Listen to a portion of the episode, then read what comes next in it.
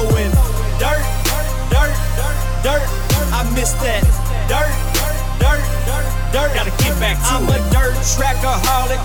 Call it what you call it. Saturday night, I am so Kenny Wallace on that dirt, dirt, dirt. Dirt. I miss that Dirt, dirt, dirt, dirt. Gotta get back to it. I've been the Kenny Wallace of the rap game. Ever since I hit him with that dirt track thing. Now nationwide, everybody knows my name. They're like, Mama, that's Kenny Montgomery. He sings that song we like.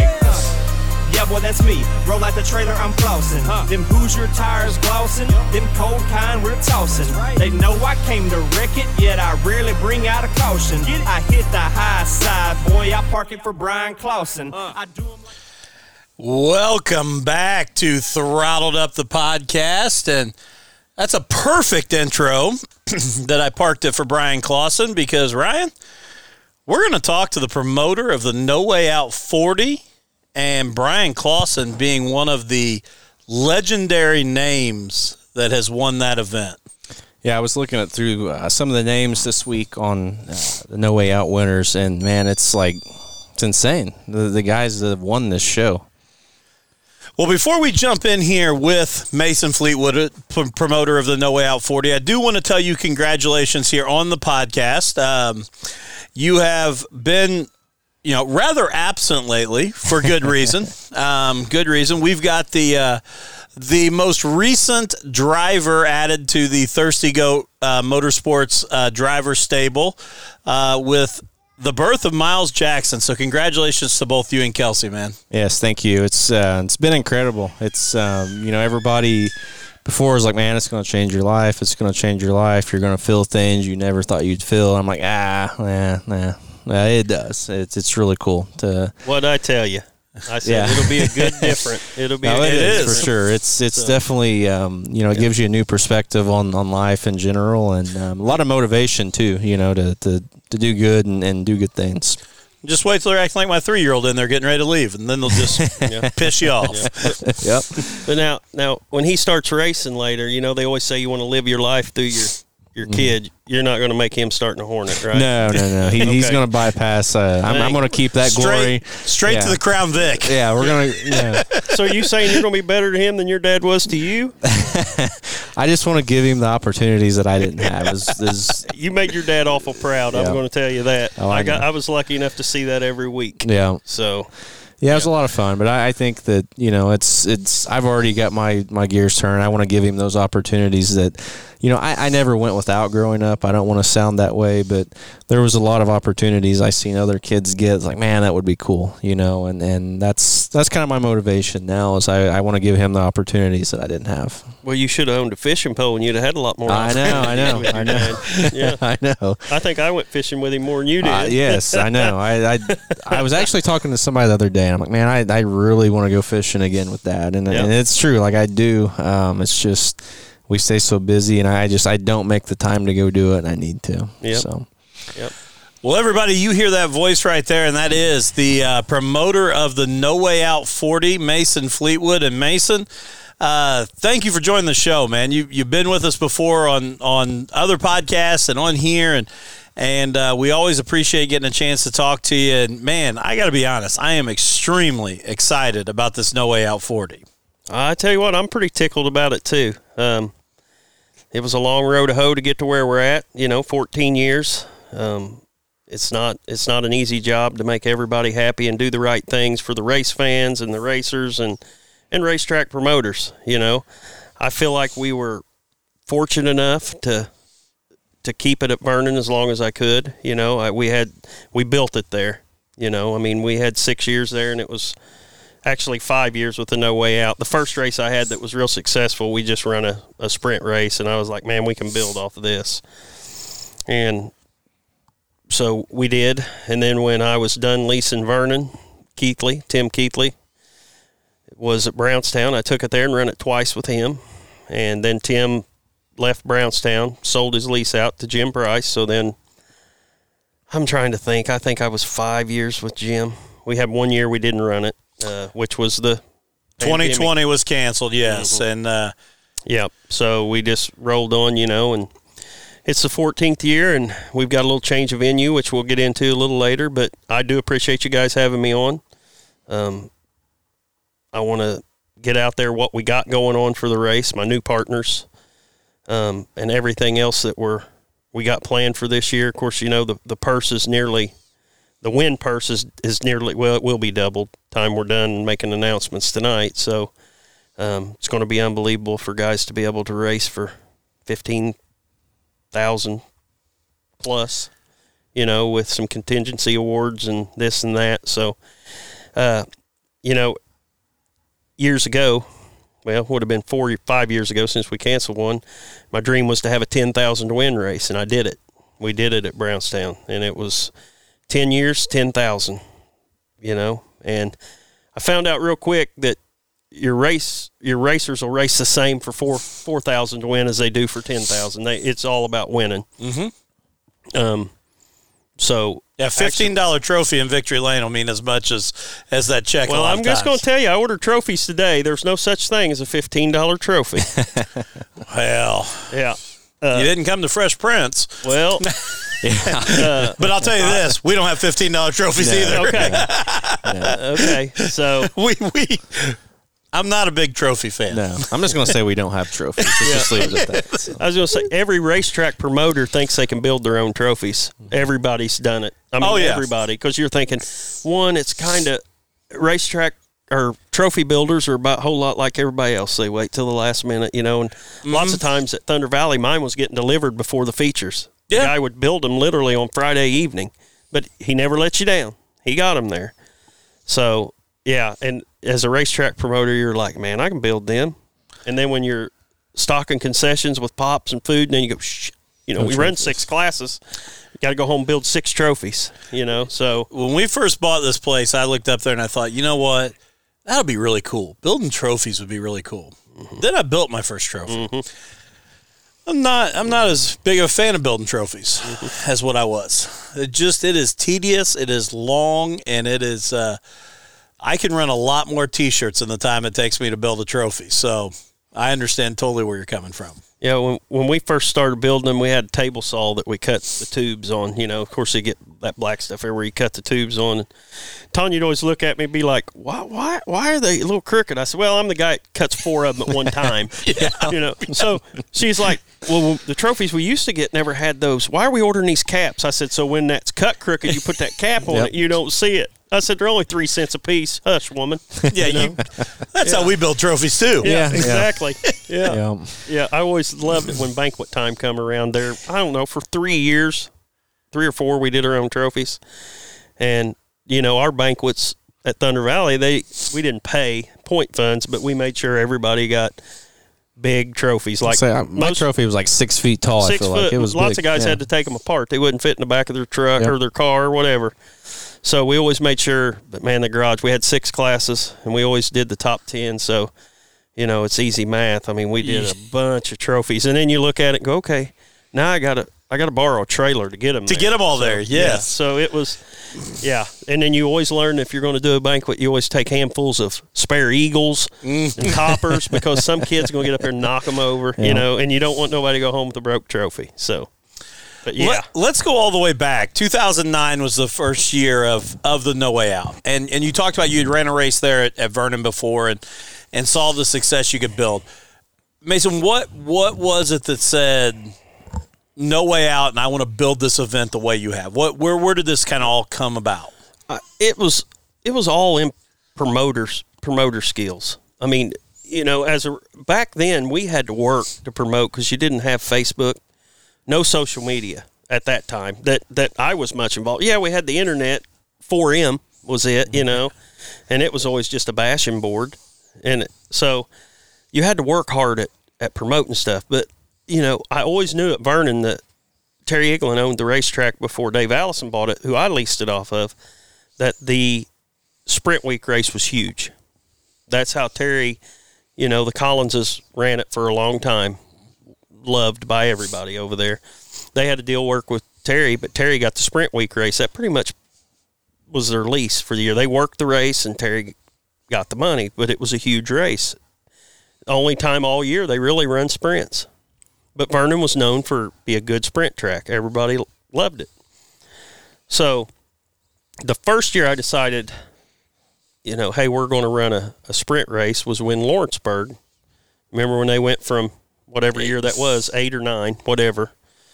They was supposed to have their track done by race season. Well, it wasn't. So I made a deal with Dave Rudisell to I would run Lawrenceburg sprint cars. They would collect points for Lawrenceburg when they went back because you know the sprint car games they're a little more loyal than late model guys. I mean, if they find a track they like, they run at it a lot. And you know, those guys aren't used to racing for five, six, seven, eight thousand dollars. You know, a lot of those normal guys run for fifteen hundred everywhere they go. Uh, that's Yep. they and Robert Ballou just said it. I don't know if you guys watched his interview from Volusia the other night, and he said, "You know, we we we come to Florida because we don't we don't get a race for money like this, and we deserve it, and they do.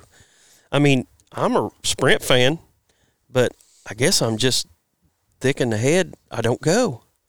I'll I'll watch late model races. I'll go to late model races. And back when I promoted, I went to a few. But now, I work on this race, and I try to keep. I could probably have a little better communication and relationship with these guys if I got in and mingled a little more with them. But I have a good relationship with most of the guys because I'm the guy who. We had a meeting last night with the new owners.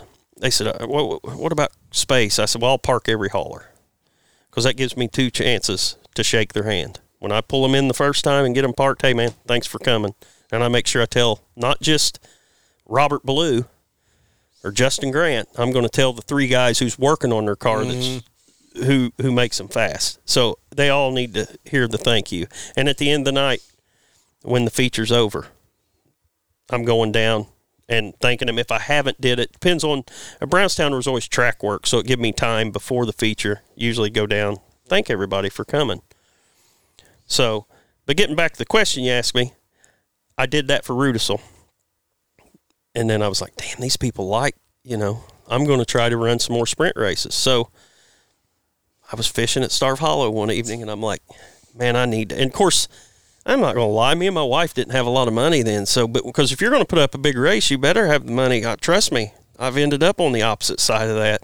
You better have, you know, when you put a race on like the No Way Out, you, you better have fifteen or twenty thousand dollars that you can lose if you want to stick your neck out weather-wise. You know, we I've never been a guy to stick my neck out weather-wise because two thirds of the time you end up canceling and you just cost everybody a ton of money to get there. Mm-hmm. You know, last year we had the same deal. I talked with both of you guys, and it was like, "Hey, what are we doing?" People, mm-hmm. I'm like, "Yeah, we got to. I'm going. We're making a decision right now." It was 11:45, and I just said, "Hey, Good or by- bad, we got to make the call. noon- Gotta go. and I told you guys, I said, I'll have you an answer by noon if I got to make it myself because we got to figure it out. Because I had guys, hey, we're leaving from Indy now. You know, we're because And the worst thing you can do for a driver and team is, and, and I understand sometimes it just happens. Worst thing you can do is get them there and then yeah, cancel. when your weather's the night before. Yes. When you when Yep.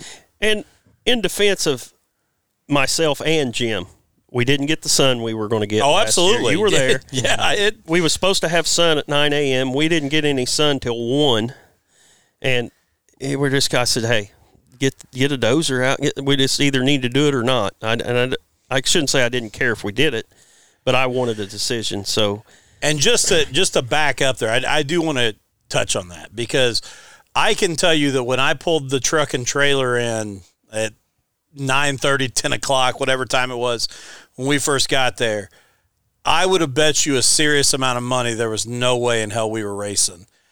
Even when I got up there and stepped out of my truck into the grass, I would have guessed that what you guys were able to pull off to get that track ready and race as well as what it did is is unbelievable to me. And mm-hmm. that's I mean that was that was saying something because you're exactly right. There nothing lined up the way it was supposed to for you guys. No, and it started a week before. You know, and, that, and that's another bad thing about how, and I'll explain in a bit how all this went down. I never worked so hard for a No Way Out 40 as I did last year. You know, I was there, I don't know, 60, 70 hour. I mean, we were there, and it wasn't like I was just there. Jim was there too, you know, because he had the mess with the icebreaker. Track mm-hmm. came apart. And there's never been a track in the history of the world that's put new dirt on that hadn't had trouble. It's just, you know, but you you hope you don't get that weather like that, like he had the week before, and he had to cancel. And I got up Sunday morning, straight up there. He'd already at I don't know ten o'clock Sunday morning. He had the track disc up. He went and got a disc and disc it up, and we moved dirt and moved dirt, moved dirt, packed it in. I thought on Tuesday we had it ready. Still spongy in some places. We dug it all, but and when I say we dug it all back out, we were digging out two and a half, three foot down, mobile home size places. I mean, I was like, what? But we'd get the dirt out, move it around, let it set an hour, dry a little, put a little in, move it around. And, and it worked because the racetrack last year had just enough character, just enough that we were all commended from what happened the week before. And it made for a great, great race, you know? So, yeah. Did I think it was when I pulled in at 8:30 I was like, "Oh, I mean, I could you couldn't even pull in the pits." And you know, it was a smart decision. We kept all the cars out of the pits till about 2:30 so mm-hmm. it could dry. But let me tell you something with Brownstown. Over the years, I've been there my whole life. And every year the pits gets less and less grass in it. we all know grass dry. I mean, they need to figure out a way to get million dollar row with some grass back in it and I understand what happens. You go week to week and it rains on Friday and then you're there Saturday trying to move the dirt around to dry it. And when grass don't I mean, grass literally you know, that soaks the- up all that water. That's a good thing. At Vernon, we never had trouble with wet grounds because you had sand and grass over here. It dried. You had trouble with the racetrack drying up in the infield, but They either need that or they need to do what Circle City did. They need to find a uh, a highway project and buy every millings they can and just dump it. in something there. because honestly, the track the track oh, drains great. Yeah, it was ready. You know, the track was no problem. We put water on. I think about one thirty. Yeah. You so know, you guys are yeah, putting water on yeah. it at, So, at- I mean, at a certain point. Yeah, it was like, okay, water the track and try to dry the lineup chute. You know, at one point I was like, man, we need to doze because that's how you fire 'em at Brownstown up the lineup chute. So we need to doze that off. But it ended up, it dries pretty quick. Once you start getting a few sprint cars on top of it, it dries pretty quick. So, but the way the race got started was me fishing, thinking, how could I do a 4,000 to win? Because at that time, there was only a handful. I mean, I'm talking a handful of 5,000 to win races, not even hardly any. So I was like, man, I pay 4,000. So I did 4,000. Very first no way out I had. It was so damn busy. The IGA up on the hill sold us every last pound of bologna. I mean, it was it was huge. No doubt in my mind, it, it has to be the biggest crowd Vernon's ever had. Because I know what Terry had for the Sprint Week shows. He told me. I mean, and I've been there. We had a lot. I mean, it was, and you know, then the next year we we had to run in with USAC a little bit, and they scheduled on top of me at, at Eldora, but I don't know if you guys remember the year that Eldora tried to put mulch in their dirt and it come apart and blah blah blah, so they canceled. Well, they had a rule in USAC. I call the Mason Fleetwood rule because I scheduled a sprint week race because they wouldn't let me have one because the previous the owner of the track had a falling out with USAC, so they wouldn't let me have a sprint week race because he owned the track. So they never raced on Tuesday, Wednesday. They always raced what like Friday, Saturday, Sunday, Monday, off Tuesday, Wednesday, and then mm-hmm. so I scheduled one on Wednesday. So they made a rule where you couldn't race 24 hours previous or prior to an event. so there had to be a three day window. So they, they, yeah. But then when they had that at Eldora and they canceled it, they give Dave Darland and several of them permission to come the no way out. We actually had them. It was a mess because we had them rolling in at like five. They were all calling. We went from uh, twenty six car car count to forty three. Jeez. I bet that road was burning up from Eldora, and I instantly went from breaking even to making great money. Yeah, you every know, every so- state trooper between here Yeah, yeah. and Rossburg, Ohio, might as well just Yeah. shut her down because Yeah. they were rolling. So since then, me, myself, and USAC, years they haven't ever done it. We had a talk, and I let them lease Twin Cities on a Wednesday night for a midget week race.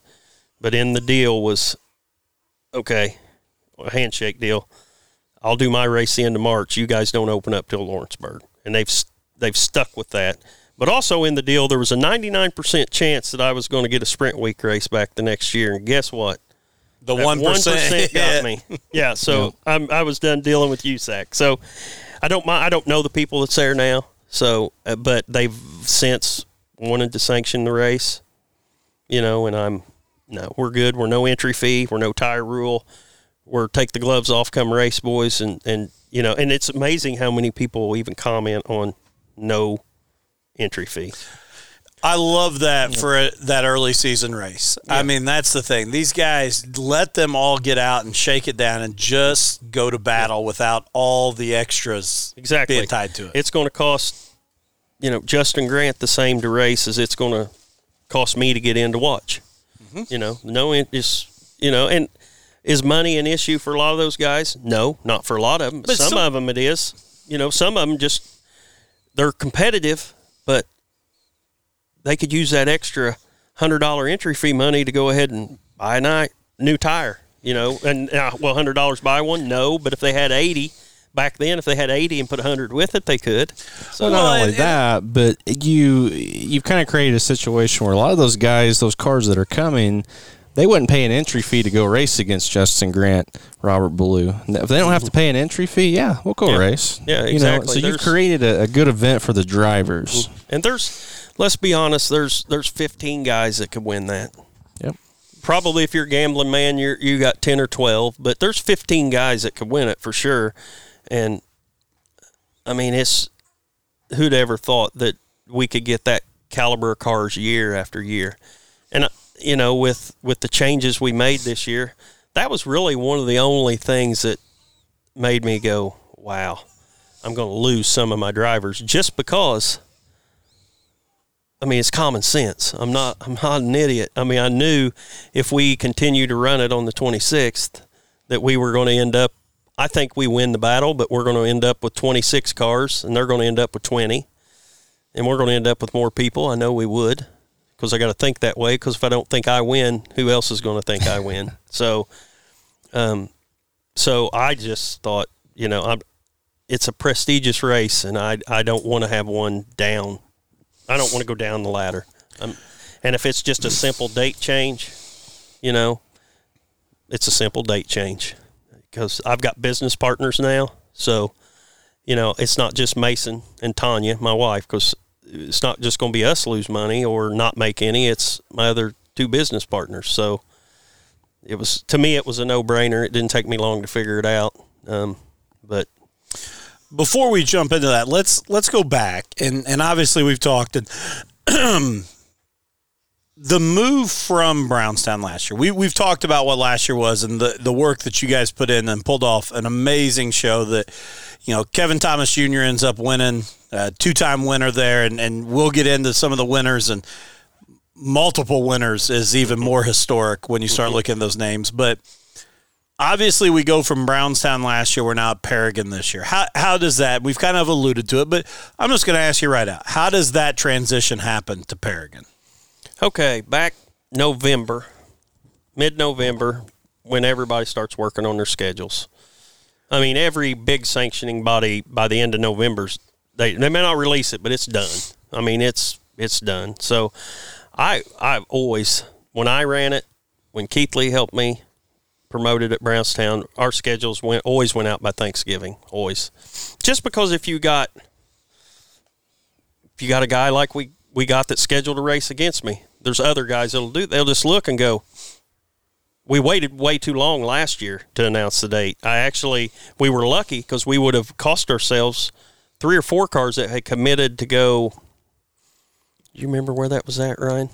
Where were they? Where was Brady Bacon, Justin Grant? They were all Um, going it was to in it. um, it was in Missouri, wasn't it? It was it um, was. I fifty five, I think. Yeah, Yeah, they think were you're racing exactly right. Thursday, Friday, Saturday, and they did something Thursday. They canceled Friday, Saturday weather. Blah blah blah. Because Brady pulled in last minute. Yeah, every, Yeah, Brady was were- trying to get his his uh, t-shirt trailer set up up there, and he parked it in the wrong place. And then, Well, they parked where the ice cream went. oh yeah, and uh, That's one of the greatest stories ever. Can't Yeah. be told on air, but No, that can't be. but that was the greatest. That might have been the deciding factor to move it. Yeah. because we had to move a, a, a, one of the top tier sprint car drivers' trailers for a little ice cream. And had to find a guy driving a truck in. I found him though, didn't I? Huh?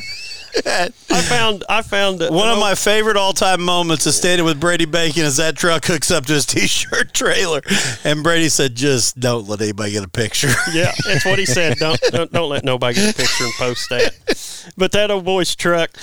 When Brady, I, I said, "Damn, Brady, how much does that trailer weigh?" Because that truck, didn't it? It just kept going, kept going down, and I was like, "How much that weighs, man?" There's a lot of t-shirts. Because if anybody knows Brady Bacon, he's Yep. got his number 69. And I think he's got 69 different versions of a t-shirt. and he sells a ton of them. He does. And he does a great job with it. Yes. You you know, I'm on Facebook all the time and you can't scroll a day without seeing something Brady Bacon, you know. So we're we're send a shout out to him and hope.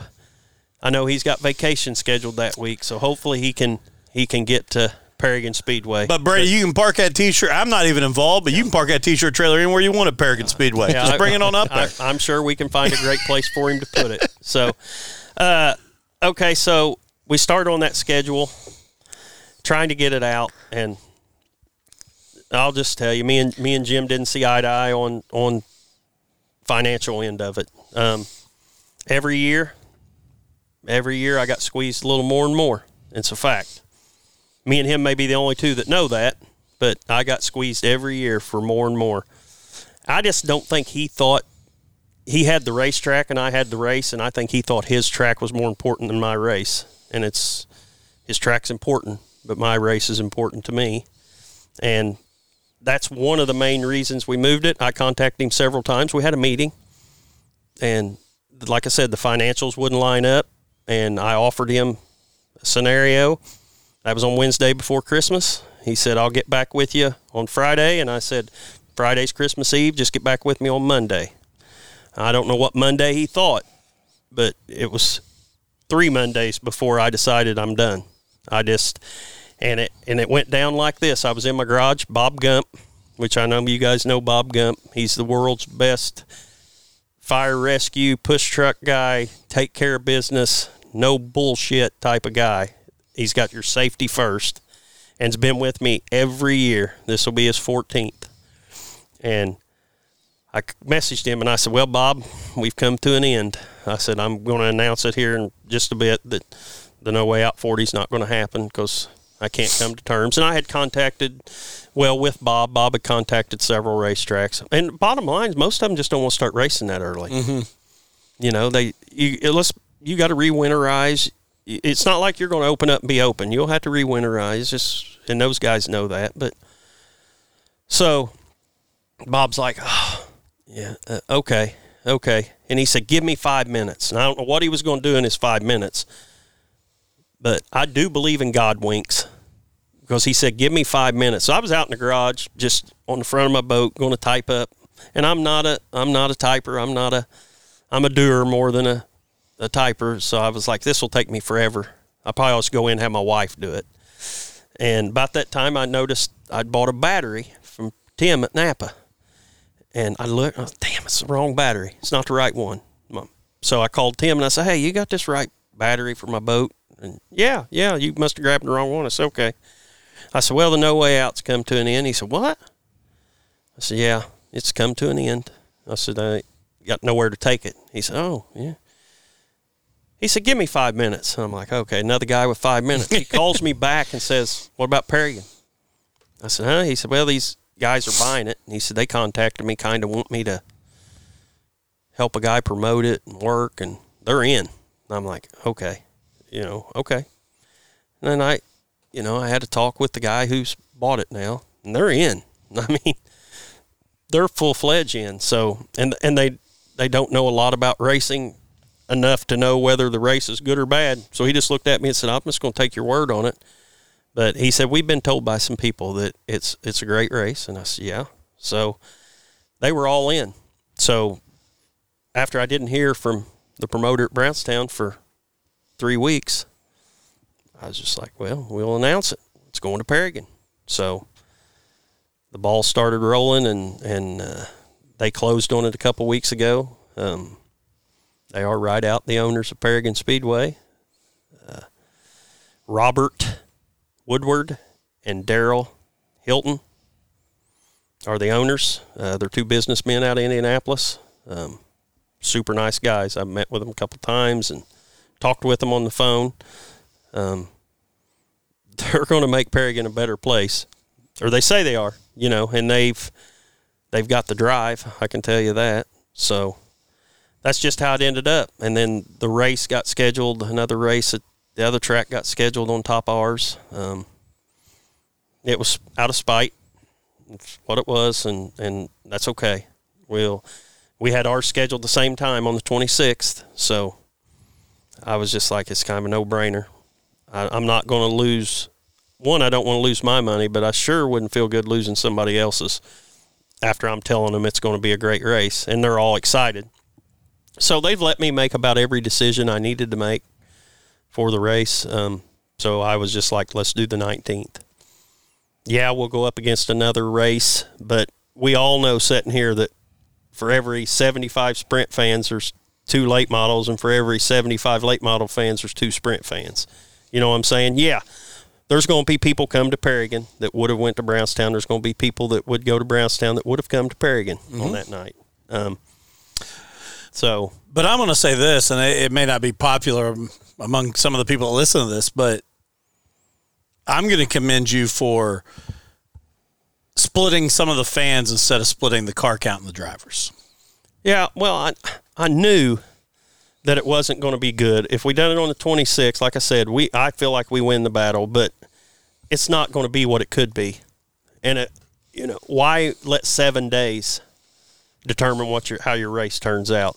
Now, I told you guys this earlier and I've told Robert and Daryl and Tim Keithley that's be a big part of this. Um, if I owned my own place or leased my own track, we'd be going at it the 26th because it would have been my money.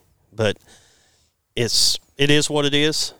I can I can know I'm not that type of person. Never been. You know, I mean, my mom taught me not to hate anybody. There's a few people I dislike, and I added another one to the list. so I mean, that's just the way it is, and we'll move on for the better of the race fan. And you know the way I see it, these guys that have supported me for 13 years, they're going to get a run for I'll just fifteen thousand one hundred dollars is what we're going to pay if you win all the contingencies. Mm-hmm. So fifteen thousand one hundred dollars, and then they get a load up. I've got some guys that said today they called me from Pennsylvania, and he said, "Is there anywhere we can stay during the week? Because we're going to come pull right in my driveway if you want, and you'll be, you know, ten mile from Brownstown." He said, "You got a place we can work on a car?" I said, "My dad's got a shop. You know, he would. I'm sure he'd let you roll in there and work on it." So I didn't even catch the guy's name. He was like, "I got to get off here so I can get my vacation schedule." So, uh, two cars from Pennsylvania, and they're going to come down and get the best of it. So, the way I see it, the No Way Out 40 went to Brownstown six, seven years ago, not to get the nuts and bolts of it. Brownstown's been in existence since 1951. Short of Steve Kinser having a wing sprint race, did they ever have a big sprint race? Never. So I feel like I still gonna say, hey, I brought that there. That was me. You know, you guys got a race on the 26th now because of me, because of what we done building it up, and and yeah, he can piggyback and do what he wants to do, and I'm fine with that. But now I've got what I call these guys the No Way Out 40 racers are going to get a race again in seven days for 10000 to win. Now, I don't know what he's paying to start, but we're going to pay $1,000 to start, and that's always been 400 So it went from 7500 to win, 400 to start, to on the 10th year, we paid 10000 to win, but the money was all sponsored right up front, which most of this money is, but the, the rest of the purse is increased also. So it's not a, it's not going to be a fifteen thousand to win if you win all the content. It's fourteen thousand no matter what. Fourteen thousand to win, thousand dollars to start. Yep, and I'll go through the contingencies here in a minute. But you know, it's not like it's going to be fourteen thousand to win three thousand for second. You know, it's it'll be and and I'll I'll get the payout out sooner or later. But we're still tightening up nuts and bolts on the, the whole deal. I mean, they're they're rebuilding concession stands and and and from what I understand, you know, these guys are they're in. I mean, they're on it. I, I mean, I know what they've bought for the racetrack, so I'm encouraging anybody that can support Paragon Speedway this year. You know, with a new owner, every who knows what racing's going to bring short of the first month mm-hmm. because we all know it's hard to get parts. It's it's bad. You know, my dad's got three cars in the garage and and one of them's race ready, the other one's close, and the other one he just said heck with it.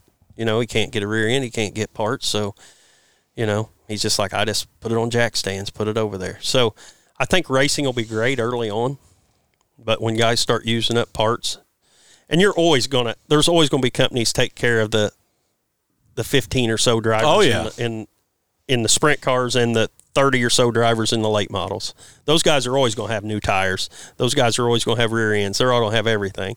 But it's the racers like my nephew who can run with the best of them, but he's just out of a small shop, low budget race team. What I call low budget, but it's still. It's, oh my God! But it, it's it, this is what I always compare that to, and and you, you bring up a great point there. It, it's low budget because Devin doesn't have three of everything. right. It doesn't mean it's cheaper. Oh no, that's his, so. his one car is as good as any all the rest of Yes. them pulling out there. So For I- sure, you're that's exactly right. That that's what, and and I, I agree with you hundred percent. That idea of low budget, I think sometimes people think, oh, that's look what they're getting out and do it. No, You'll never it's a huge say. investment. They just don't have three of them sitting there when that one goes bad. You'll never probably hear them say.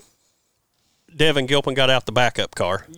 You might hear him say, Devin Gilpin's going to the garage to get the other car, you know, Yes. from Brownstown maybe. But I'm just saying it's That's the exact difference right there, and that's what. When, and I for the for the moderate race fan that maybe mm-hmm. doesn't understand that, that's that's a huge difference. And you're exactly right; those guys are going to have those extra parts. I do have to tell you a funny story though about the announcement because when you posted, and it was about I don't remember exactly, probably 9:15, 9:30 when you posted on Facebook that the No Way Out was going to Paragon, the original post.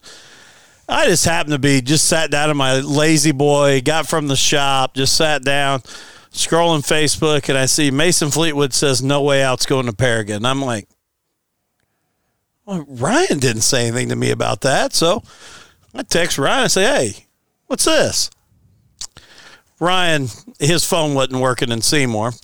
Um, Ryan, Ryan had already turned in for the night, and it's about six forty-five the next morning. I'm driving to work, and Ryan goes, "I don't know. This is news." Yeah, yeah, that was news to me. So, is- yeah. so I'm like, all right. So it was just funny because it, like you said, it just happened so fast, and those God winks that you talked about. But you know, it was cool. I mean, even for us, like I was like, you know, Ryan and I talked quite a bit, and I would have thought he'd have mentioned like no way out's being moved, but um, Well, I I promised Ryan I keep him in the loop on everything. He's one of the the four people that that find out everything as soon as I figure it out.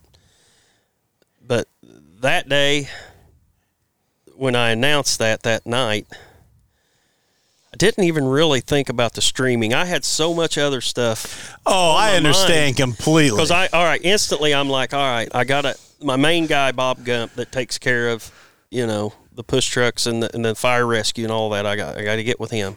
Of course, you know he says he'll follow me to the end of the earth.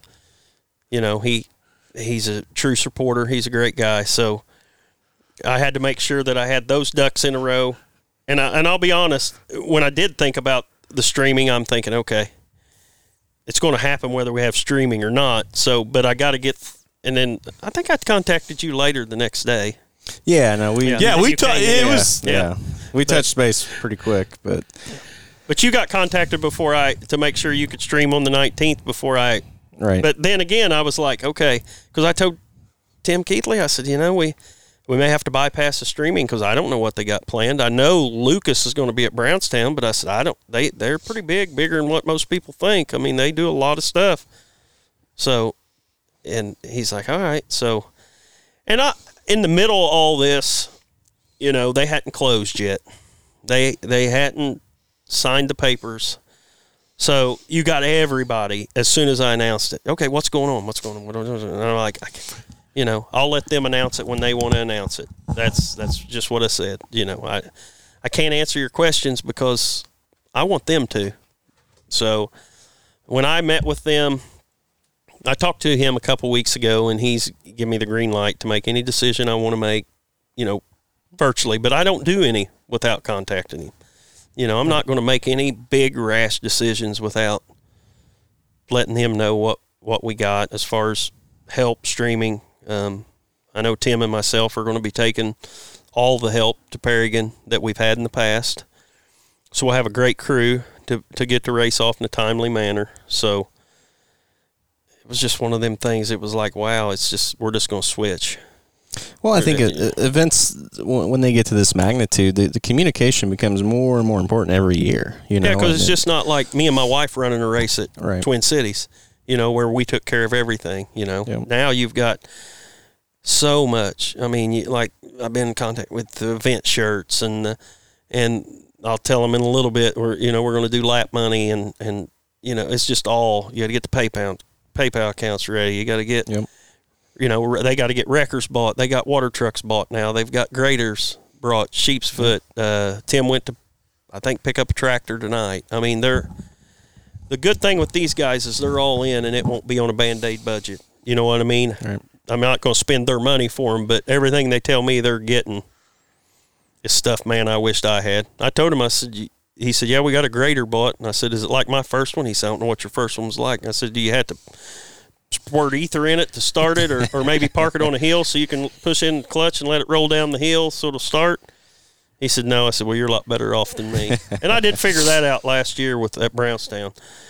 Man, how great. I just think back, how great could I have done if I'd have had some good equipment? If I look back on it now, if I could do it now, me and the bank might own a lot of it, but I'd have a lot better equipment because it's it's what you got to have, you know. I mean, you got to have the best of equipment. So, but yeah, that that all come together so quick. I mean, it was, and I'm I'm not gonna. I never contacted Jim at Brownstown. I was like, I give you three weeks, I'm gone. If if I meant anything, you know, it wasn't my fault his racetrack come apart the year before, and I spent many hours trying to help him. You know, and I with me, that goes a long way with me. Some people aren't programmed like that. That's and you know, and I also feel that the way the way you run your life is a whole lot how you run your business too. You know, somebody can be married for a long time and stay together and, and work through things. You you feed that over to your business, and I want to feed it to my racers that I only have one race a year, so I want it to be perfect because I don't get. I got to wait a whole year to make it up if it ain't good. And we've had a couple races that, you know, me and Tim was talking about last night. The the worst no way out was the best for Christopher Bell. I mean, it's his first time sitting in a sprint car, first time, and he wins it. But let's be honest, he's a racer. He's a so he went to Lawrenceburg with Keith Kunz and practiced, and they thought, "Damn, we're pretty good." So they was one of the last cars to pull in because Lawrenceburg always has their practice, and there'll be four or five guys go over there usually of a morning and then come to the no way out. But be a long haul for them this year across the. Yeah. So I mean, they rolled in, and I think he started eighth, but he just chugged the bottom, just chugged it. It was. Me, yeah, me and Tim were talking about last night. I said it was the worst race, but it was it was a weather deal. We had rain coming. I said, Tim, you cut that track up and we water it, and, and it rains out. We're toast. We're going to get crucified on social media or whatever venues there was back then because it that was in I don't know what, 13. 14 or 13 13. yeah Yep. Yep. yeah and Clauson won at 16 Clauson won at 14 and 16. 16 was the biggest crowd we ever had. 16 it was like 60 last year we were 70 and sunny. My wife writes all that down. And we've had some pretty crappy weather days but in 16 i think it got like 68 she had no wind sunny and it was Let, let's let's talk about those names as you brought up some of those. Dave Darland, 2011, and um, T-Mez, 2012. Christopher Bell, like you said, 2013, and first time in a sprint car. But obviously, Christopher Bell's career has uh, accelerated pretty nicely after 2013, right there. yeah You talk about Bryan Clauson in 14, Robert Ballou in 15, Clauson again in 16. Um, Chad Boespflug in 17. Kevin Thomas Jr. in 18. Kyle Cummins in 19, which I understand that some people that maybe don't follow sprint car racing as much, that Kyle Cummins name may not come out, but Kyle Cummins here locally has dominated. He's a bad, Um, he's a badass. Everything from Haubstadt to Brownstown. I mean, the dude is a badass. It's the the only way to describe it. Again, 2020 canceled due to the COVID situation. Then 2021 again. Kevin Thomas Jr. puts himself in there with a multiple time winner, and I'm telling you what, you look at you look at no or you look at sprint car races and the names right there. yeah. There aren't many that have been run since 2009 that's going to have that collection of names that what this group does. I mean, and so many great racers that I can tell you has been in about every one of them. That has Uh, not won. Chris Windom. You know, I think he's been in about everyone. Justin Grant. You know, I mean, there's several guys. You know, Brady Bacon, Brady Short. Brady Short. I mean, when, I remember when we moved it to Brownstown, Brady Short sent me a message and was like, "Hallelujah." Write the check. I, yeah, I'm said- telling you right now, I cannot believe he has not picked up a win at Brownstown. Nah, I mean he, and it's it's just like his kryptonite. It is. I mean, is. with the modified and and anything around the No Way Out. I mean, the Fun Fest or anything they did, he, he just Walks win, away. Win, win, win. You know, and he was so excited. You know, and it's just it never plays out for him. And man, I don't know. Three years ago, when he took a bad ride, Mm. a bad ride, and I felt so bad for his dad because his dad was so tore up about. Because it was, a, I mean, I seen. I was very few times am I in the press box. I'm always in the infield, going to pits, taking care of the sprint stuff. And I was up in the press box when he took that ride, and I was out and running wow, it was a hard, bad ride, you know. And he took a trip to the hospital, but he was, I think, concussion, but well, like, like they all get. But yeah, there's so many great racers that's not that aren't on that list. Mm-mm. that's that's tried, you know. But the best of all is Jesse Hockett. You know, he was a process of elimination. I mean, it was a rough race that year. Vernon track was rough, and and I think it was Dave Darland and Jon Stanbrough with three to go. Uh, uh, Stanbrough took Dave Darland out. I mean, didn't do it on purpose, but it was a slide job. It didn't. He didn't, Didn't- clear him. he caught his left rear wheel and spun. Uh, put a flat tire. Darland had a flat tire, and and and then Jesse Hockett. You know, it wasn't like it was a give me. He had some guys there still racing with him, but And he had to be in that position to have that opportunity. it was, and it was his biggest win ever. You know, but he was known to race whatever. They said he'd race a lawn tractor if, if you know if it was suitable. I mean, he and I've had contact with his wife. You know, and they brought two years ago. They brought I don't know three cars. I mean that, and and I've kind of got a. There's a lot of Bryan Clauson stuff going on, you know, and, and I know there's a Jesse Hockett Memorial, so we've kind of got away from that now a little bit. You know, we've always say a prayer for him and, and you know but there is a jesse hockett memorial and we always just tag jesse in it because he won it. And then you know clauson won it twice and then i mean he that's that was they're just both tough to lose a racer. And then to think man i've got two guys that's won the no way out 40 you know? And robert ballou told me one time he said man it's almost where you don't even want to come race this race you know? And i'm like yeah thank goodness they've, they've Yeah. you know they weren't killed in my race but and mm-hmm. but then again thank goodness they won my race you know i mean You know, and, and you talk about Christopher Bell and, and even the fact of year number 14. You got Christopher Bell, who's going to run for the Daytona 500 again here this Sunday. You talk about Bryan Clauson, who ran in the Indy 500. These are guys that won this race that have gone on to race in the pinnacles of motorsports. And that I think that is just the the testament to your race, but also, and I say it on the show all the time, people in southern Indiana don't realize how blessed we are with racing talent that we get to go watch. And, Oh, yeah. and that list right there shows it. Yeah. And you know, you guys do a lot of races, see a lot of races. As a racing industry, well, you got Jimmy Owens, Jonathan Dam. They're falling off of these series because they're missing out on so much money. Yeah, they did raise it to what, 150, 175 to win the points. But I mean, hell, these guys are going to race for a million. what at Eldora. They're gonna. Mm-hmm. I mean, you don't have to tag Lucas Oil, World Outlaws, USAC. That don't have. I mean, are they guarantee you're going to have some good cars? Yeah, but you don't have to have that. The the just the regional races that are big races. These guys want to race. Now, do I think if I ran the No Way Out 40 against a USAC race that I would get? No, no. I know better. I know when to schedule the race, and that was one thing I had had to explain to these my the new owners at Paragon. You know, they're, well, we just do it later. You guys don't understand. This is a game of weather and promoters getting along, and just you know, I know that my best weather probably be start or April second, that's the USAC opener at Lawrenceburg. Always has been. I'm not going to schedule a race then, you know. The 19th or that weekend when I was at Vernon or where, that's always the icebreaker weekend. I'm not going to schedule a race against it. But there's nothing going on that 26th, never, ever. 24th, 25th, 26th, never. So we scheduled it, we moved it, we'll move past it. We're done with that. We'll just promote our race.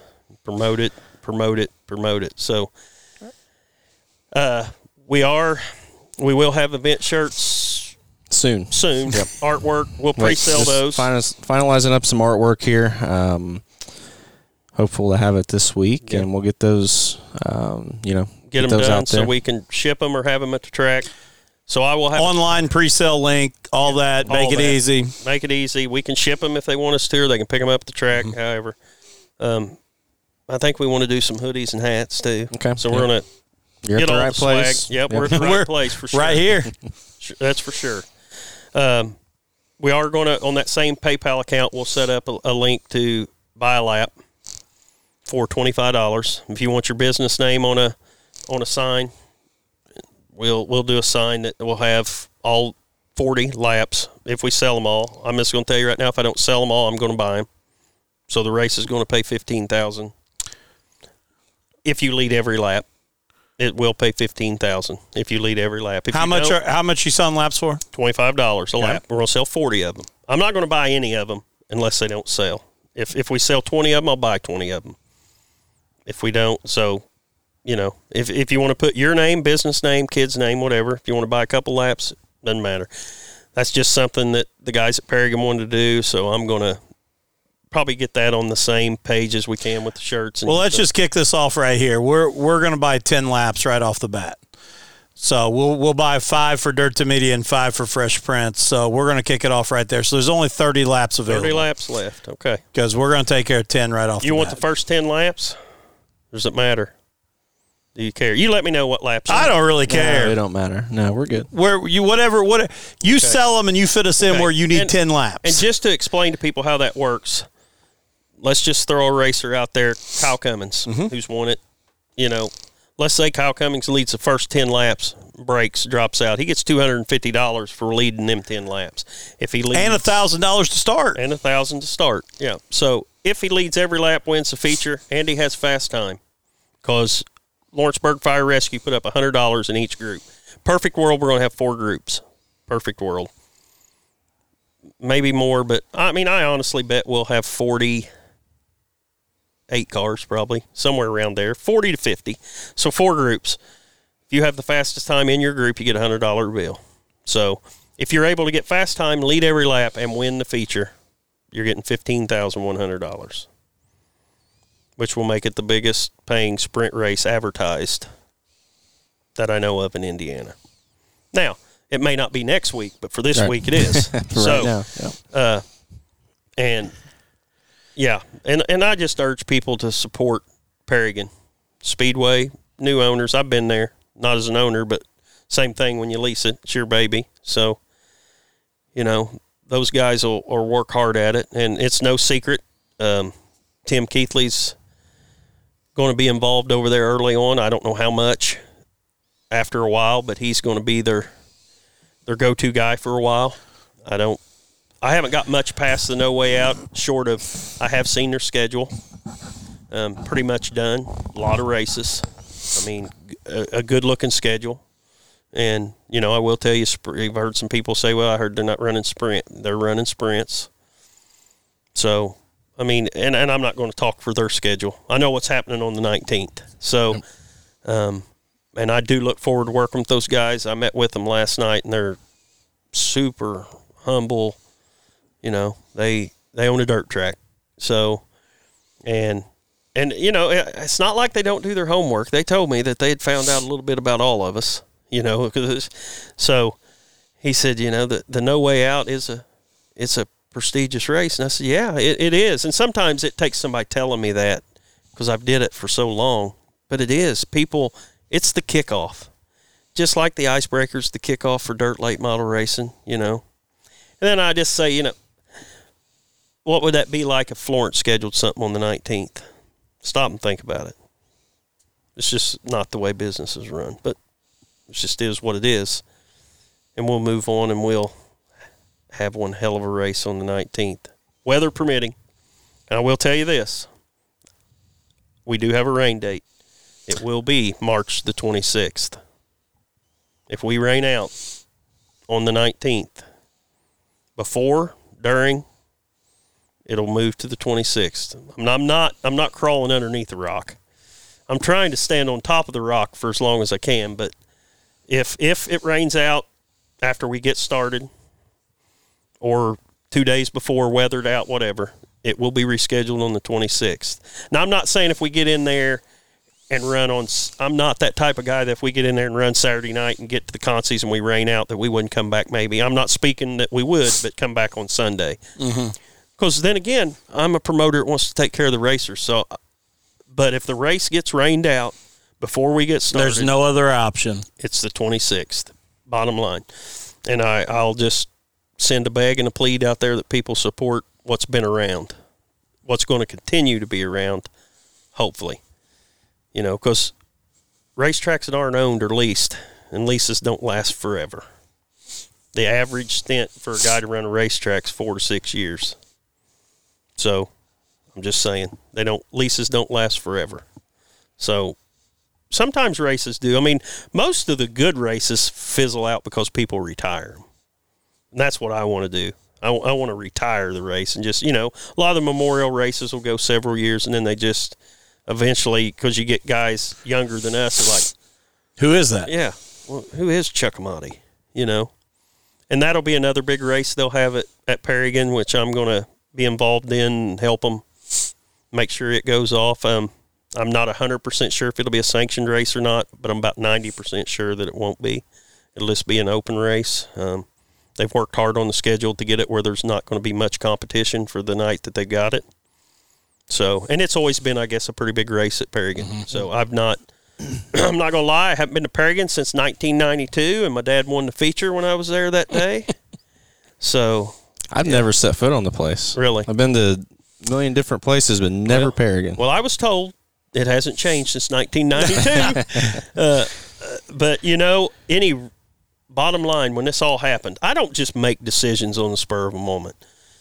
There's always a few people involved that I got a text or call, and the few people in the sprint world that I called all said, "Much better choice." And I'm not down in brass. I'm just saying, much better choice for it being a sprint track. And you know, we've already got the pull. We're not trying to convince a late model fan to come watch sprints. And we do that at Brownstown. It's just the way it is because it's legendary Brownstown Speedway dirt late model race that, in my opinion, Roger Williams was. I mean, me growing up, Roger Williams built Brownstown, period. James Essex had a big part in it. I'm not trying to take anything away from James, but you always hear the house James built. Well, you guys don't. I know you're not old enough, but Roger Williams was the first one to pay big money. Roger would get the races started and leave and go to Kentucky and advertise his racetrack while other tracks in Kentucky were racing. He was promoting it. Yep. He did. I mean, and he he was the first one to get. I'm talking about regional. ra- Eldor's always pulled the, the big cars, but- Absolutely. but it's pretty much a late model track and and not that the sprints haven't put on good shows there because they have i've seen them with my own two eyes you know there have been good races but we'll hope everybody supports what we got going on over there and, and what they continue to do the because it'll be a fresh start for them something different and they're both of the guys are full time big business owners. So sometimes I just wonder how people get the time. That's what we talked about earlier, though. You got to hire good help. Your business is only as good as the people you surround yourself with. So, and and I hope they're all taking good care of mine, but not now because it's closed. so, No, but I, I will say one thing about the you know the, the whole situation in general that you know personally I feel is um, you know I love the fact and it's not really popular among, among series and track promoters right now, but the world of, of dirt racing in general, sprint car, late model, and everything is in such a weird spot you know, you've got guys jumping away from Lucas Oil to go run, you know, the XR series now, and there's there's new new players coming into the game, and, and they're they're doing new things and they're trying new things, and ultimately, yeah, it's it's people are going to get mad at each other. You know, these these events in this situation, you know, you guys have had a relationship here, and all of a sudden, new player enters the game. We have a new event, new venue, new. You know, it's mm-hmm. it's good for racing. I will I'll I'll say it until the end. It's it's good for racing. It's good for the drivers to have options. It's good for the fans to keep them, you know, talking about the sport. You know, it's it's just a it's hard on promoters. It's hard on series and everything, but it's it's good for the overall product of racing. I feel. I agree with you. On yeah, there's, I mean, the days of promoters, all of them getting along. I'm sure they're over. You know, I mean, there's the the thing is things are different nowadays. When I first started running a track in 1999, I just wanted to make a little money every time. Now, there's not a lot of room for weekly shows. I mean, guys are so used to making chunks of money. And don't get me wrong, lots of times those chunks of money can turn into chunks of money going the other way. Mm-hmm. I mean, I'm just I feel fortunate that in all my time of promoting racetracks, I can probably count on one hand the nights that I lost big sums of money in the what I call big sums of money. My very first big sum of money I lost was at Thunder Valley when I thought I'd have Northern All Star late models through the week. Keithley pulls in, says, You better cancel sprinkling in town. I'm like, It'll be all right. Yeah, no, it wasn't all right. My mom did not let me partner up with my dad anymore on any races. yeah. So, you know, I feel fortunate enough that we didn't have to, to wade in the waters of, you know, and I, re- I don't remember who even ran Brownstown several years ago. I think it was Keithley when it rained and they still tried to have it and then they had it. Was it the Jackson 100 and it rained and Um, they I don't it? think it was the Jackson. There was one night though I remember, and Tim still he he still had the track at the point, and I believe they started wheel packing. Like I think they got hot laps maybe part way through heat races, and it rained. They pulled on the track like to start repacking the track with the cars like after midnight, and he raced because I I think I left at four, and they still had two classes left, but they raced. yeah, that's, Don't do that. No, no, we'll pull the plug and, Yeah. and move on. I don't know what kind of curfew they have, but also, you know, I, I've caught a little flack this week on uh, Chris Nunn put out a press release on what I said. I was at Disney on vacation with my wife, and Chris called me and said, "Hey, can we do a couple things so I can do a press release? Can I ask you a few questions?" Sure. And I just told him, I don't remember a question or whatever, that I was going to this race, and I'll say it right here out loud. It's it's catering to the sprint car people. That's what I, fans and drivers. It's what it is. It's a no way out forty. So, will the order of events probably be sprint hot lap, sprint qualifying, something hot lap, sprint heat, something hot lap, sprint consies, maybe two heat races, sprint feature, and then finish the heat races. Probably the way it's going to be. Because last year I made a promise. It was cold. Me and your dad every year. I look forward to that. We stand in the infield and talk and go over stuff. And last year I told him I said we're going to be done by ten thirty. He said, "Oh, I don't know." I said, "Yeah, we are." Ten twenty seven when the checkered flew. But this year I want to be done by nine thirty. Now I think we're going to start a half hour earlier, just a half hour. But you know we're not going to use the racetrack up with. I mean, those classes are going to race, and they're probably going to get out of there earlier than they ever did before. I don't know how late Paragon raced. You know, but it's funny. You watch these races. You East Bay only has one class, but if you're not home by eight thirty, you're not catching a feature. At East No, Bay. no. But Volusia, you're comfortable if you leave somewhere Yeah. at ten thirty. Last mm-hmm. night, Keith You watch the features while you're eating breakfast. I've been at Yeah. Volusia and raced with Yeah. Devin, and it'd be two in the morning before we get home. Volusia was never in any hurry. And you know, and and we've talked about that on here too before. As a as a guy that has you know a seven year old son who loves racing, I can't tell you how much I appreciate that push to be done by then, because even if I take him and we race late, we all know because we all have been there. The kid that's asleep in the grandstands that your dad wakes up to help carry you back out mm-hmm. at midnight when you're seven years old. That you you missed the best part. I want him to experience the feature. I want him to be Yep. there to be a part of it to see that.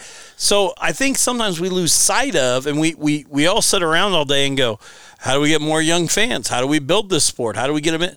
Well, quit racing when they're asleep. Give them a chance to be a part of the event. So I, as a father, and obviously I know you are as well, mm-hmm. I appreciate that idea that I can take my son to this and know he's going to see the entire event and get a chance to experience it. Funny story. The first race that I won after me and my wife were together. We were married. First race she went to me with, went the races with Brownstown, and it ran late. And we had my, my dad's motorhome. My dad had went to Kentucky to race, and I didn't have a vehicle to pull my car with, so I took my mom and dad's motorhome. Well, it turned out to be wonderful for my wife because she never seen me win. She was still in the camper asleep, and it's a laugh. You know, it's still a laugh for us because I still got that trophy. And I was like, I pull in the pits, and you're thinking, okay, she's going to be over there excited, right? Yeah, she going to meet She me. nowhere around. Snoring. I go in there, she's still she's asleep in the motorhome. So, yeah, and I agree with all that. You know, Michael Rigsby really pushes the. Sometimes it, it is a touch insulting to racetrack promoters because they're doing the best they can. Most of the time, they are. But that old Michael Rigsby is always talking about, you know, we race too late, we race too late. Not every racetrack can make it running three classes. That's you're But, right. But as a promoter, over the years, I was part of that that ruined that. You know, years ago we had three classes and 120 cars because we had late models, street stocks, bombers. That's all we had. Now we took them 120 cars and we just decided to add two more classes with pure stocks and hornets. So we took a few out of each one. Now we still get 120 cars, but we got to run five features. Mm-hmm. That's the sucky part. But it was like things started to get so expensive that we had to back up and try to find a way for them to race. So, you know, the time thing. And you know that old saying, oh, yeah, they kept them in there to try to sell more hot dogs and popcorn. well, I just want to look at them and go, yeah, and I'm paying the law enforcement $125 each an hour, and I'm paying the ambulance $175 an hour. How many hot dogs do you think I can sell? I want to get done. So, at the safety of the drivers to make sure that it's complete, we go as fast as we can. Because, like Paragon, I, I mean, I got the bills last night for what things are going to be. I mean, it's going to be 500 an hour for every hour you run for fire rescue, for for your security, your police officers. I mean, and then you know, in most, I don't know how most tracks do. Years ago, I just paid a set amount, but if you're paying them hourly, you can't sell enough stuff. You want to get done. You want to sell them while they're there, but you want to get done. Everybody, not everybody wants to race till one o'clock. Mm-hmm. Sometimes it happens, but you know the tracks you go to. You know you've been to. You know the ones that's going to get over decent unless mm-hmm. something bad happens. You know, you you you know, you know, and that was probably one thing at Vernon. We probably raced later. Most nights we were done by midnight, but there were some nights, you know, there wasn't a curfew, so we were trying to get done. But it was five and six classes. I mean, because we would run crates. At one time, crates, bombers, pure stocks, hornets, super stocks. I mean, you had I think there were six classes when we ran them all. Hell, Thunder Valley, we ran seven for a long mm-hmm. time. Had the trucks, mini stocks, mini sprints, rookie Yep. class. I mean, but never had no consies much over there. So you got to go through them pretty quick.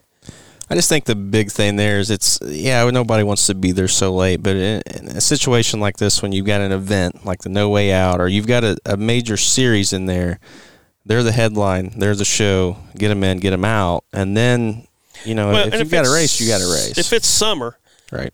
you're not going to get cold. But let's be honest, the extended forecast, you look at it right now, it's 60, 63. Okay, great. We'll take Yep. it. 27. Yeah. So anytime you're past nine o'clock, you're cold. Yep. So we want to. We here's what I've always in, in all business. With my restaurant, I tell the girls you got to be good at waiting tables because if something happens that their food weren't great, wasn't great by some chance, we want the service to be great. Same thing with racing. If, if they're there late, you don't want them to be there late, cold, and see a shitty race. Mm-hmm. You know, you got to be b- good on two of them, and you hope it's out early, and they're not, or they're they're out early and they've seen a good race. You know, because Yep. people know. I mean, I will say one thing: Brownstown proved to me three or four years ago when it got only got to forty three and they raced the icebreaker, and it was packed. I mean, you, we've set a, a, a temperature so I could let those guys know, but pretty much you're around that 47, 48 degree mark. If we get to that and it's no chance of rain, put your coats on, your long johns, because if, if you can start at 5:30 and be done by 9 9:30, they're not going to be cold real long. You know what I mean? I mean, Well, and let's let's be honest too. We're going to a race in Indiana in March. you know what like a to be. little bit Yeah. of common sense, you know, Yeah. is going to go a long ways here. And I, I think most of the people who do come out, they understand it's going to be Yeah. cold, and they, they do understand there's a chance that hey, we might be here late. Let's throw an extra jacket in the car. Let's take our propane heater, whatever it is. So We are at a dirt track. There's apt to be a fire started somewhere. Yeah. You never know. You see all those down in Florida and Georgia. We I did a cart show in Florida, and th- there was bonfires. Yeah. like every every five feet, there was a bonfire. Like everybody had a fire. You have to have a receiver in Florida because you think it's yellow Yeah. every time you go around the backstretch at, Yep. at uh, Alltech. They had them big fires out there, and you're like, you come out, you'd have to listen to your receiver because you'd think they'd be flashing yellow with all them flames.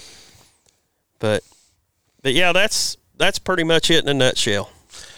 Well, Mason, I'm going to say this, man, and, and and we're at an hour and 15 minutes. It feels like we haven't even got started, but uh, I can't thank you enough for again, a coming on the show to help promote the event. B allowing us with Dirt to Media to be a part of the event. Um, it, it is for a kid that grew up going to Bloomington Speedway and watching the Briscoes and the Kinsers and and that those were my heroes. I mean, I've said on the show a thousand times. Kevin Briscoe is my ultimate hero in motorsports. Was Chuck Amati still around when you was going over there when you were young? Chuck was not, but See, when I was in 88, about when I started, and I raced over there some in 88, 89, they run bombers some. But if Briscoe didn't win, Chuck Amati did. Yeah.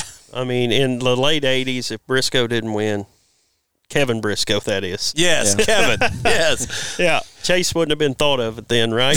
1990. not at Yeah, all. Yeah. So, but but for me to have a guy that puts the passion into the sprint cars and, and get to see this event, it's it's really special. So I I just want to say thank you for letting us be a part of it. Well, you know, last year we had a great relationship on, and I encourage everybody to go to Dirt Media.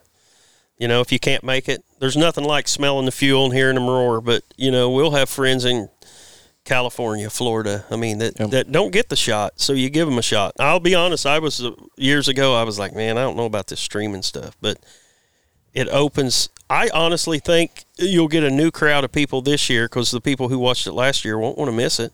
They'll want to come. I mean, I'll tell you on on our open wheel shows, sprint car stuff.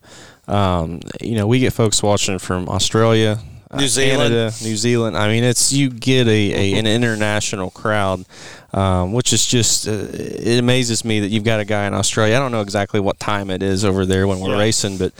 He's watching a race, so I don't care if it's six in the morning, whatever it is over there. He's he's watching, and, then, And you know, if you get a night that's foul weather and you think, man, my crowd's going to be down, well, there's your money for your Yep. crowd being down. You know what I'm saying? I mean, it, Yep. it everybody's helping everybody. The way I, I mean it.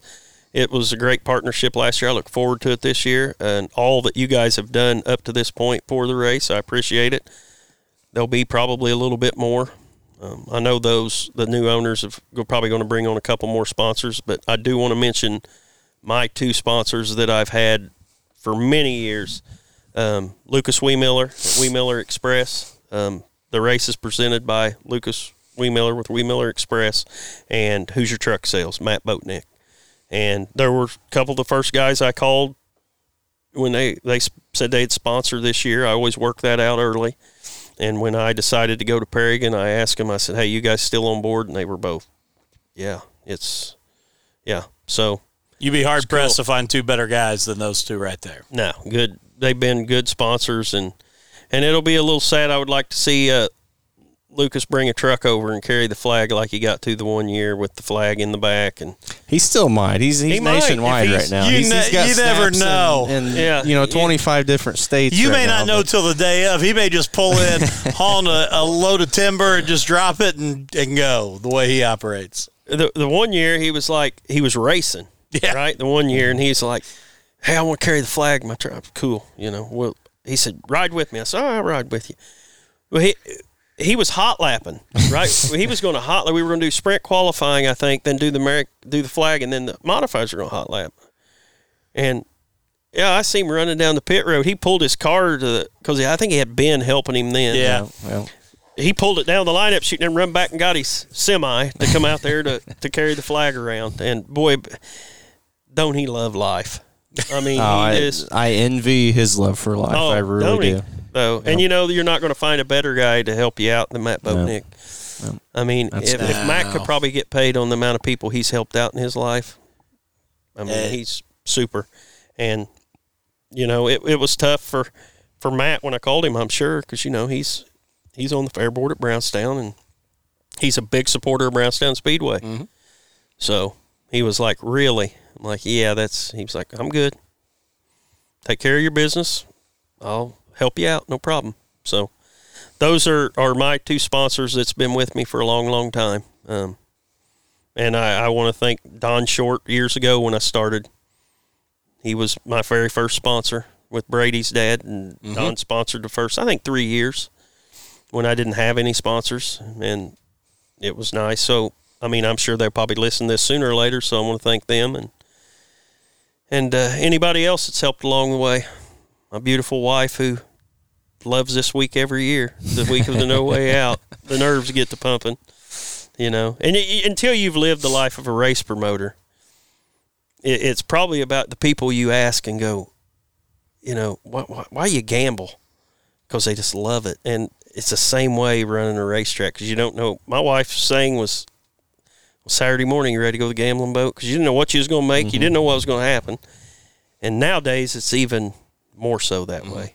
I mean, well, I, like I know with our involvement with with all these events, you know, we we partner up with promoters and we've got gamble on our end, but nowhere near what track promoters are taking on, and, and just uh, the respect I have for all track promoters, regardless, good, bad, or ugly, they're all sticking their neck out, and they're all To give us a chance yeah. race. I mean, they're all they're all out there doing their thing, and um, it's just uh, like I said, I see what we go through on our end on the media side, and what what gambles we take for broadcasts, and Fifty percent of it we can take care of, and the other Yep. fifty percent's Mother Nature. Yep. So, Yep. and we can't do anything to to make her lean one way or the other. No. So, you know, we got to make sure we take care of what we can, and then Mother Nature will take care of the rest. If it's a beautiful day, I'm sure we'll be packed.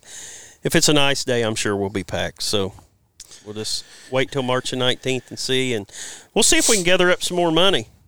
If mm. anybody else wants to come on board to sponsor, and, and I'll just say something right now. If anybody wants to come on board and sponsor, that sponsor money will go straight into the purse, every penny of it. I, I'll, I'll hopefully make my money. So, if we can get somebody to come on board, maybe maybe the thing might pay twenty thousand to win by the time we're done. So, and there you go, guys. Paragon. and I will say this, real quick: if if the race gets switched to March the twenty sixth, the race will pay sixteen thousand to win. Sixteen thousand five hundred There you heard it. because I've got somebody that if I have to race against that other track, they're going to put up twenty five hundred dollars. So I'm not going to just take their twenty five hundred. I'll put it right in the purse. So if we switch the twenty sixth, not counting contingency money, it will pay sixteen thousand five hundred dollars to win. There you go. March 19th, March scheduled date. 19th is what we want. Paragon Speedway. $14,000 to win, $1,000 to start. Contingency money if you lead all the laps, if you're the fast qualifier in your group, $15,100 to win right there. Don't forget, guys, coming soon, that link will be out to uh, sponsor a lap. There are 30 laps uh, left. Uh, apologize, we got a little uh, early bird special to jump in right there for 10 laps, but 30 laps left. Get out, sponsor these guys. And uh, again, get out to Paragon Speedway March 19th, support this event. And uh, if you can't be at the track, Buy it. dirt to media. Dot TV, and uh, we're going to give you the best coverage that we absolutely can. And Mason, again, thank you, brother. We appreciate you. It's going to be a long summer. Support a dirt track. It's going to because no matter whether this race goes off in a click or not, I'm a dirt racer. Have been since the day I was born. So support a dirt track. Absolutely. That's what we got to do. The last thing I'm going to throw out there because he didn't bring it up all night though, but if you are in Brownstown, Indiana, stop by Blondie's Pizzeria and Pub. Uh, some of the best food, cold beer, um, best atmosphere service you can find. And uh, Mason We was appreciate that. Mason was uh, uh, humble and didn't bring that up all night, but definitely one of my favorite joints when I get over that way. And uh, so definitely swing by Blondie's Pizzeria and uh, and uh, tell them throttled up the podcast sent you. So you Thank won't you, get a discount or anything, No. but just tell them we sent you. Charge Uh. Yeah. Well, thank you guys both. Appreciate it. Thanks, Mace. Thank you. Appreciate you guys.